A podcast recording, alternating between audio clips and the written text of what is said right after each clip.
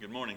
Good to see everyone here this evening. I'm so thankful to be here and honored to be invited here to spend time with all of you good folks.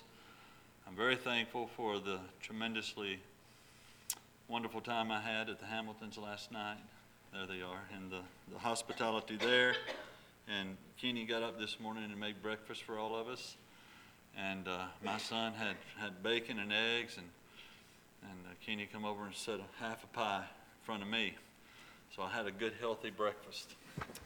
And I had the audacity to complain about the coffee when he said it in front of me. And he said, I didn't make it. So, anyway, uh, good to be here. I so appreciate David's lesson. I'm thankful to Seth for making the announcements. I appreciate Rick for leading the singing. And I very much appreciate that prayer from Brother Glenn. And I appreciate all men who serve in the public services, who lead. Uh, I'm always thankful for that. And I, I encourage young men to develop those skills and that talent because it's so helpful within the church and much appreciated. And I thank everyone for singing out. And I invite you to take your Bibles out and open them up. I generally use the New King James Version, so if it reads different from yours, that's why. Follow along with the lesson. Follow the noble example of those in Acts 17 11, and search the Scripture to find out whether these things are so. If, after careful examination, you believe that I've taught the truth this morning, I exhort you to take those truths and apply them to your life, teach them to others, so that we may be faithful servants of the Lord. On the other hand, if you feel that I've taught error in any way, I certainly do not want to teach error. Don't go out and talk about me, but come talk to me. Let's study that together. Try to come to the right conclusion based upon the Word of God. In 2008, uh, I went through a very pleasurable experience of reading, researching, studying, and writing sermons on the Sermon on the Mount. And those studies changed my thinking in some things, and they smoothed the edges out on some other things. And I profited a great deal from reading and studying the Sermon on the Mount. The title for our lesson this morning will be When the Sun Goes Down. The Apostle Paul wrote in Ephesians chapter 4 and verse 26 Be angry and do not sin. Do not let the sun go down on your wrath. In the Sermon on the Mount, Jesus is mapping out a required way of life in his kingdom. In Matthew chapter 4 and verse 23, the Bible says, And Jesus went about all Galilee, teaching in their kingdoms, preaching the gospel of the kingdom. And then he goes right into the Sermon on the Mount. So the Sermon on the Mount is dealing with things regarding how to live properly in the kingdom. Don't read the Sermon on the Mount and think, well, that's old and that's for. No, this is for us today. And Jesus' teaching throughout the Sermon on the Mount is antithetical. He is both setting forth new principles different from the law of Moses, while at the same time exposing the Pharisaical interpretation of the law of Moses. And so he says in Matthew chapter 5, verse 21, beginning, You have heard that it was said to those of old, You shall not murder, and whoever murders will be in danger of the judgment. But I say to you that whoever is angry with his brother without a cause shall be in danger of the judgment. And whoever says to his brother, Raca, shall be in danger of the council. But whoever says, You fool, shall be in danger of hell fire. Therefore, if you bring your gift to the altar, and there remember that your brother has something against you, leave your gift there before the altar and go your way. First be reconciled to your brother, and then come and offer your gift.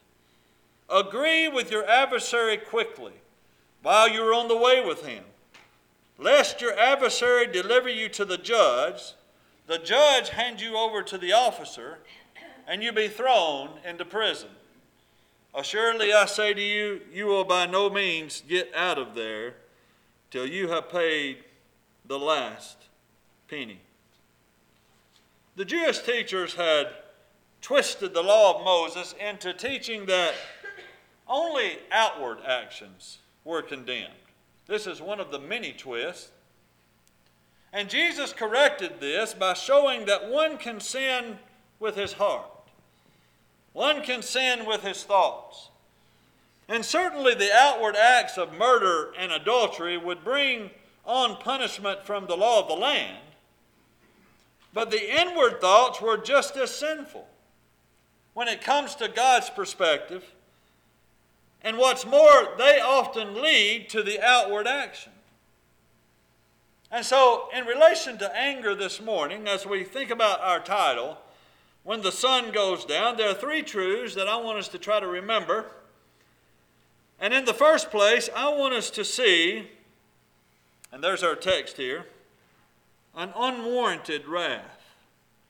Now, in verse 22 of Matthew 5, Jesus said, But I say to you that whoever is angry with his brother without a cause, without a cause.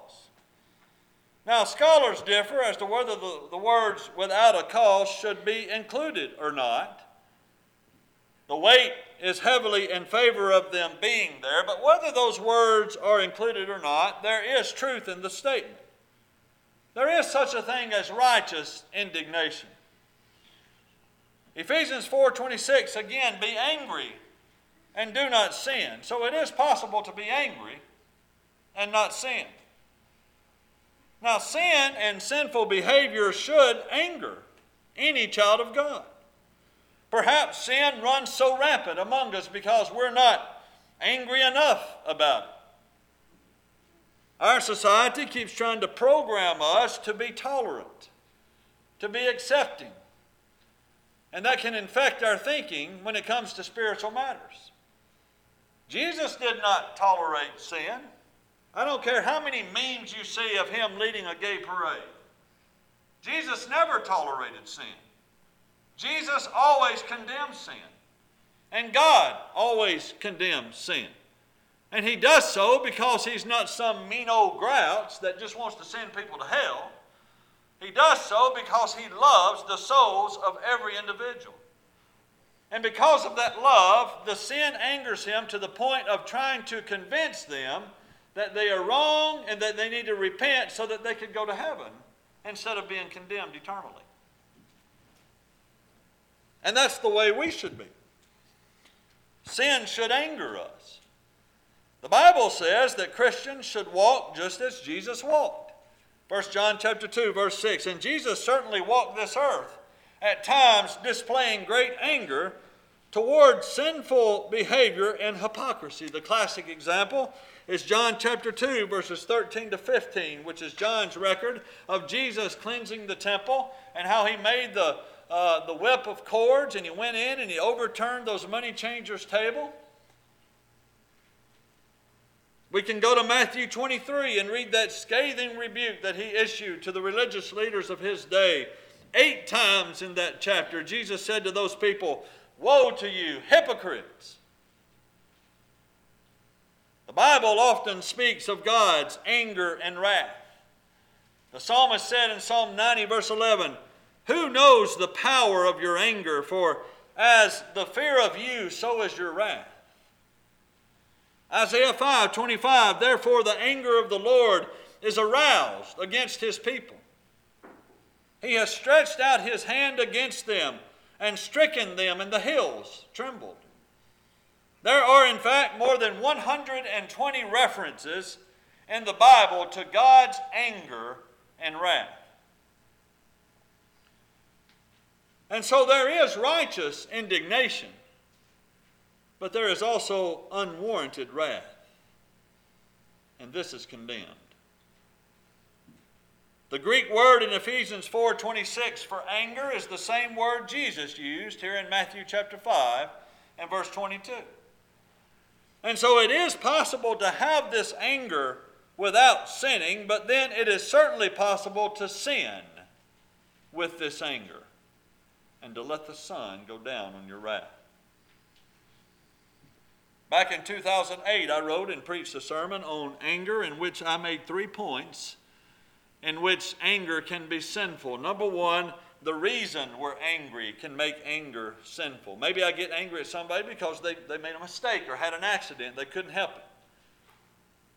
And I fly off the handle. This happens sometimes when you have children.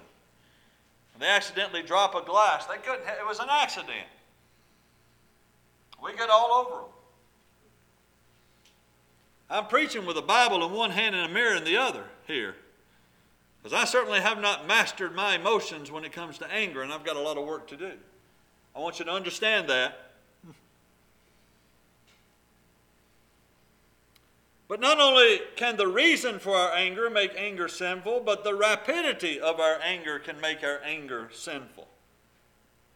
Maybe I'm just like a shotgun. I'm always ready to go off. Maybe people around me think that, you know, around Mike, we need to tiptoe like walking on eggshells because just anything can set him off, right? Ecclesiastes 7 9. Do not hasten in your spirit to be angry, for anger rests in the bosom of fools. 1 Corinthians 13 5. Love is not easily provoked. Proverbs 14, 17, a quick tempered man acts foolishly, and a man of wicked intentions is hated. Proverbs 16, 32, he who is slow to anger is better than the mighty, and he who rules his spirit than he who takes a city. But not only can the reason for our anger make it sinful and the rapidity of our anger, but our reaction to our anger can make that anger sinful. Proverbs 30 33. For as the churning of milk produces butter and the wring, wringing of, no, of the nose produces blood, so the forcing of wrath produces strife. Anger, as you look down through hist- uh, human history and modern times, anger has led in countless cases, to the cruelest of sins. Husband beating the wife, parent abusing the child, brawls, fights, stabbings, marital unfaithfulness, name calling, murder, and the list goes on. Somebody said years ago that anger is only one letter short of danger. And uncontrolled anger is a hard master. And this is something that we need to pray often about. But in thinking about when the sun goes down, I want us to think not only about unwarranted wrath, but I want us to think about unloving words. Go back to our text, Matthew chapter 5, and let's read on. Verse 21 You have heard that it was said to those of old, you shall not murder, and whoever murders will be in danger of the judgment. But I say to you that whoever is angry with his brother without a cause shall be in danger of the judgment. And whoever says to his brother, Raca, shall be in danger of the council. But whoever says, You fool, shall be in danger of hellfire. Raca bonehead, empty head. You fool! Do those sound like loving words? Now, anger can lead to unloving words. You know, many want to see in these verses different levels of punishment in hell. But that's not really Jesus' point here. I think he's focusing mainly on the judgment from the local court. Obviously, that's mentioned, the council, the Sanhedrin. He mentions Gehenna fire, that's the valley of Hinnom, just south of Jerusalem, where at one time the children of Israel would sacrifice their children to false gods until the king put a stop to it. In Jesus' day, the valley of Hinnom was used as a garbage dump or a landfill. Bodies of killed criminals often were taken there and burned. There always seemed to be an endless, ever burning fire and stench that arose from that place. You know, D.A. Carson addresses this point very eloquently in his book on the Sermon on the Mount. He says, in relation to these bad names being a gradation, You know, it's bad if you say Raca, but boy, don't you say you fool. You know, people view that as some kind of gradation there. And so he, he talks about that, and he said that, that it's more sinful, this idea that it's more sinful to call a man a fool than it is to call a man Raca. And I agree with him. It's difficult to believe that Jesus is stooping to such, I don't know the word, but he's stooping here, it seems to me. I mean, would he resort to such hair splitting distinctions between Raca and you fool? And, and could either of these phrases be meaningfully spit out without anger? Jesus is simply multiplying examples here to drive the lesson home. He is a preacher preaching a sermon who makes his point, and then he makes his hearers feel the weight of his point by compounding illustrations. Would it be acceptable for children to call someone every name in the book?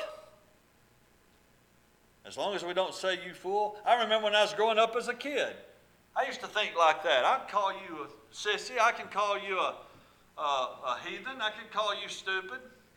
I couldn't do it with my parents around. As long as I don't call you a fool, right? Oh, that was the unpardonable sin. If I called Derek a bonehead, I would never do that to your face, Derek. But if I called Derek a bonehead, You know, that's bad, but I'm okay. But if I call you a fool, lightning's going to strike me, right? I just don't believe that's Jesus' point here. Jesus confronts his audience, and he would say, You think yourselves far removed, morally speaking, from murderers? Have you not hated? Have you never, in a moment of anger and weakness, wished someone were dead or that perhaps a bad thing would happen to them? Have you not frequently stooped to the use of contempt, even to the point of character assassination? Regardless of what words you use to disparage your brother, even if you left the word fool out, to run him in the ground? Now, in James 3, verse 10, the Bible says, Out of the same mouth proceed blessing and cursing. My brethren, these things ought not to be so. All such vilifying anger, anger lies at the root of murder, or at least hateful acts. And one who practices these things is not one bit less a sinner than the actual murderer as far as God is concerned. That's Jesus' point here. And the only difference in punishment is that in this life, under civil government, the punishment is greater for the murderer than for the name caller or the gossip or the slanderer. If I call somebody names, I'm not likely to have a police officer come knocking on my door. But if I murder somebody, it's a different story, right? But in eternity, all will bear the weight of the same eternal punishment in the same Gehenna hell. Whether my heart's filled with hatred and I never act on it, or the person that acts on it. And that's what Jesus is teaching here. These people seem to think that as long as I don't, you know, physically do this, it's okay for me to have these thoughts or even to call you names. As long as I don't harm you physically. And Jesus would step in and answer that and address that. And oh, how we need to take encouragement from this. And from the song that we sometimes sing, angry words, oh, let them never from the tongue unbridled slip. I like those words. Rick asked me if I had any songs he want to sing. I said, well, there's one that talks about the sermon. I don't really like that song. I told him what it was. He said, I don't really like that song either. So he, we agreed he wouldn't lead it. But I do like those words, that phrase.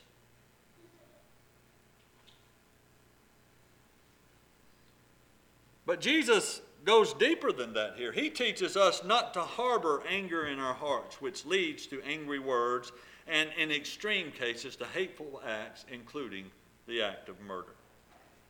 In Romans 1 29 to 30, Paul addresses whisperers and backbiters. Many times in the Old Testament, especially in the wisdom writings, we find that we should not slander, we should not gossip, we should not whisper, we should not backbite.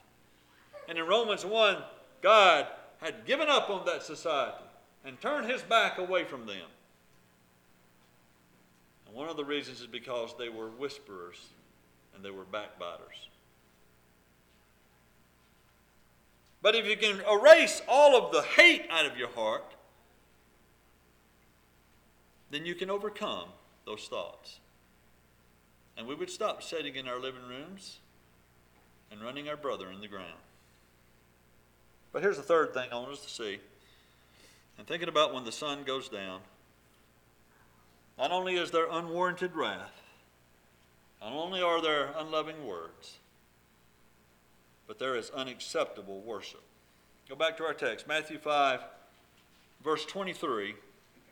Jesus says, Therefore, if you bring your gift to the altar, and there remember that your brother has something against you, leave your gift there before the altar and go your way. First, be reconciled to your brother, and then come and offer your gift.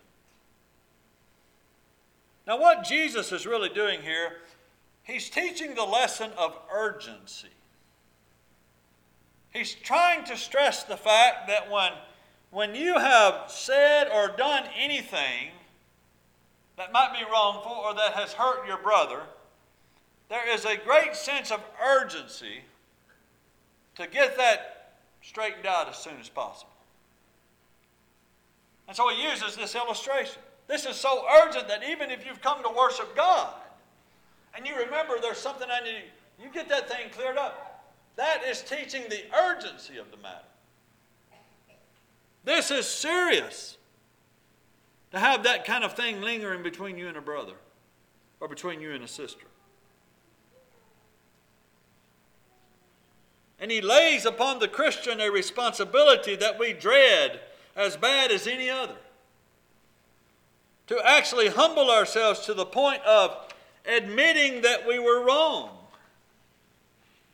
and approaching a brother or sister we have hurt and apologizing to them, and then taking whatever steps necessary to right the wrong. Is that easy to anybody? To come to a face and to look at that face and say, I was wrong, and I'm sorry. But oh, how important this is. Families are at odds with each other oh, uh, because of a bitter word spoken years ago. Brothers and sisters are at odds at each other because of a hasty letter written years ago. Brethren are still giving one another the cold shoulder because of an age old act. That takes love for one another, and we must express this love in working out our differences with each other. Jesus gives two examples to drive home this point. Your worship is hindered, it can affect our worship when those kind of things are going on within a church and imprisonment is possible. Talks about agree with your adversary quickly while you're on the way with him, lest your adversary deliver you to the judge. The judge hands you over to the officer, and you be thrown into prison. Assuredly, I say to you, you will by no means get out of there till you have paid the last penny. Don't miss what he's saying here. When you go into prison, you don't get to have a job and make money to pay off the debt. And so the idea is that once you get cast into prison, you will always be there. There will never be a release because your debt has to be fully paid. Maybe you've got a rich friend somewhere to take care of it, but that's not what Jesus' point is here. Jesus is pointing to the idea of never ending imprisonment, or really, he's using this as a figure for eternal punishment. That's the real lesson. And Jesus is saying that all disputes should be addressed and taken care of without delay, and that to fail to do this has dire consequences. You know, this hits on the root of the cause. And we certainly need to mention one of the remedies. And Paul gives one of those remedies in Romans chapter 12, verse 10. He says, Be kindly affectionate to one another with brotherly love, in honor giving preference to one another. Verse 16 Be of the same mind toward one another. Do not set your mind on high things, but associate with the humble. Do not be wise in your own opinion. Ouch. that one hurts to read. Repay no one evil for evil. Have regard for good things in the sight of all men. If it is possible, as much as depends on you, live peaceably with all men. And Peter would say in 1 Peter 3:11, let him turn away from evil and do good. Let him seek peace and pursue it. Now Jesus only a few verses earlier in Matthew 5 had said, "Blessed are the peacemakers." And we're seeking peace and pursuing it. when we recognize and realize that we have done or said something wrong or hurtful to our brother and sister, and we turn around and we go to them and we do, we do whatever it takes to make that right, no matter how hard it is. That's being a peacemaker, and that is seeking peace and pursuing it. And so Jesus teaches here a lesson. Compared with what Paul wrote, reflecting back to what God told Cain all those years ago, do not let the sun go down on your wrath. In other words, don't let this day in. Don't even go to bed tonight until you've gone and tried to straighten this thing out. That's how urgent it is. Don't let another day pass. Because when the sun goes down, there is unwarranted wrath. When the sun goes down, there are unloving words. And ultimately, when the sun goes down, that will result in unacceptable worship. Let's pray. Our Father in heaven, we so humbly thank you for Jesus, our Lord, and your Son, who suffered so greatly at Calvary for our sins. Father, we thank you for this time that we've had this morning to come together as your people and to worship your worship and glorify your name and to edify one another. And we pray that all things that have been said and that will be said will glorify you, and that we'll all leave here this morning stronger than we were before we left. Be with us and help us to be faithful unto death so that we may finally have our crown of life. In Jesus' name we pray. Amen. Would you take your song books and turn to the number that has been selected? In just a few moments, Rick will lead us in that song. Uh, on the screen behind me, you can call this God's plan of salvation or the steps, steps of salvation. It doesn't matter. In the great scheme of redemption, there are two parts there's God's part, and then there's man's part. Well, in a nutshell, God the Father sent the Son, the Son died on the cross, and the Holy Spirit inspired men to write it all down to tell us about it. Now, God did all that to make salvation available, not because He looked down and thought that man had deserved it, but He did all that because He loved us. We were very undeserving of that. But when He did that, He put the ball in our court, so to speak. Now, we must respond to that. And the Bible tells us exactly how to respond. And you'll find all this just right there in Acts chapter 2.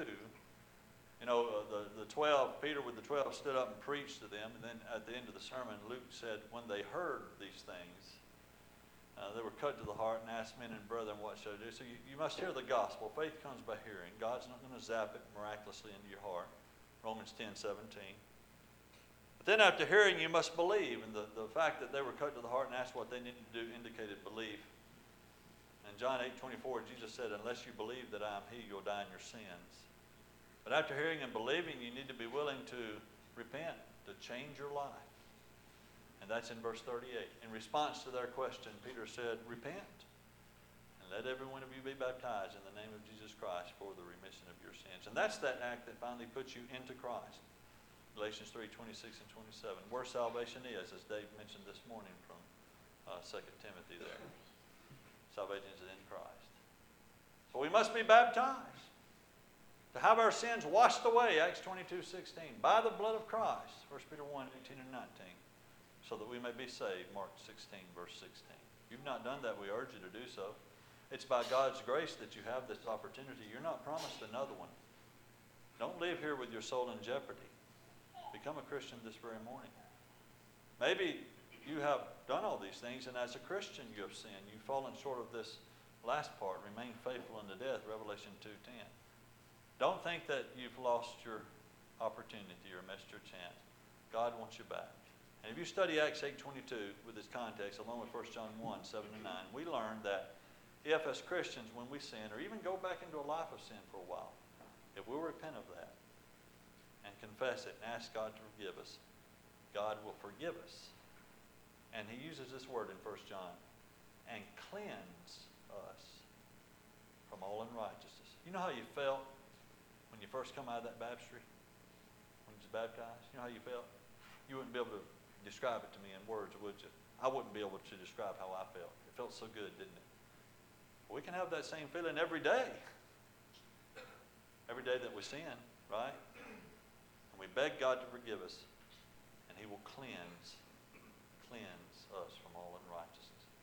If you're here this morning, and you're subject to the invitation in any way, won't you please come forward now and have a seat in the front pew as we stand and sing?